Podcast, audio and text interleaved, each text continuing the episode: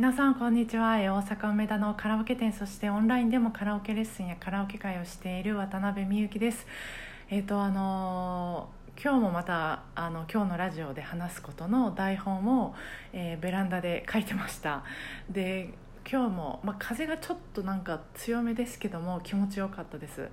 であの前回のえー、まあ、五感の旅 in マイベランダではなんかあの昔のシャンプーみたいなお香のようなすごく多国籍な匂いがするって、えー、言ってたんですけど今日は風鈴の音が聞こえてきてなんかこの風鈴の音初めてででどこから聞こえるのか分かんないんですけどその距離感がちょうどよくてなんか輪郭がはっきりしすぎず音の輪郭がはっきりしすぎずぼやっとしすぎずとってもその風も気持ちよくて風鈴の音もしてあの、うん、気持ちよかったベランダタイムでした。で、えー、今日の今日そう対面レッスンを、えー、させてもらってたんですけどたくさんの方に来てくださって本当にありがたいなと思うんですが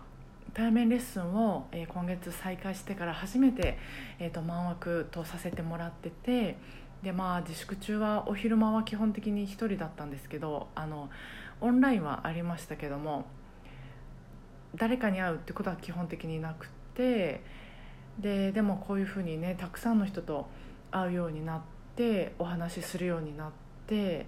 で、まあ、人からにも行けるようになってで電車に乗れるようにもなってで前回おしゃべりしましたけど民泊も行けるようになってって、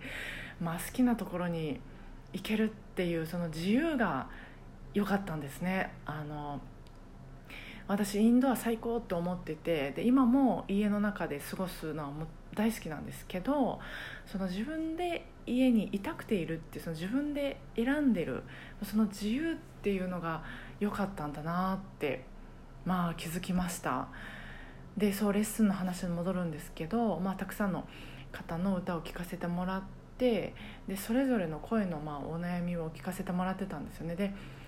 やっぱりその声に現れ声に現れてる、まあ、症状にはやっぱり原因があるんだなと思いました、まあ、今日ビブラートについてレッスンすることが多かったんですけどやっぱりその時々の、まあ、発声のバランスでいろんなビブラートの形があるんですけど、えー、まあ、そのそのその時の発声のバランスでその形になってる。その形じゃないとビブラートがかけられないみたいなこともはあるしうんと、まあ、例えば、えーと、よくお話を聞くと、まあ、子供の頃好きだったその歌手を真似してたらどの曲歌うのにももうその形になってしまうとか、うん、いろいろあるなって思っていてで、話はちょっと変わるんですけど、まあ、今ね全もう世界中が、まあ、コロナっていう同じ感染症をまあ対応しているんですけどでもやっぱり各国いろんな方法があって一見なんかギョッて思うやり方に私は感じてもその国に住んでいる人の話を、まあ、聞いたり読んだりしていくとこそうするに至った国民性っていうのを知れてでそういう国民性になったのもまたやっぱり長い歴史がそうなる歴史があってっていうふうにまあやっぱりこう理由があるもんだなと思ってまあ何でもじゃこ眼鏡で物を見ないようにしていきたいなとこれはもうあのまあ前何回も同じようなことを おしゃべりしてるかもしれないですけども今日もあの、うん、感じた一日でした。えー、今日も聞いてくださってありがとうございました。明日も、え、お互いご機嫌に過ごせますように。今日もお疲れ様でした。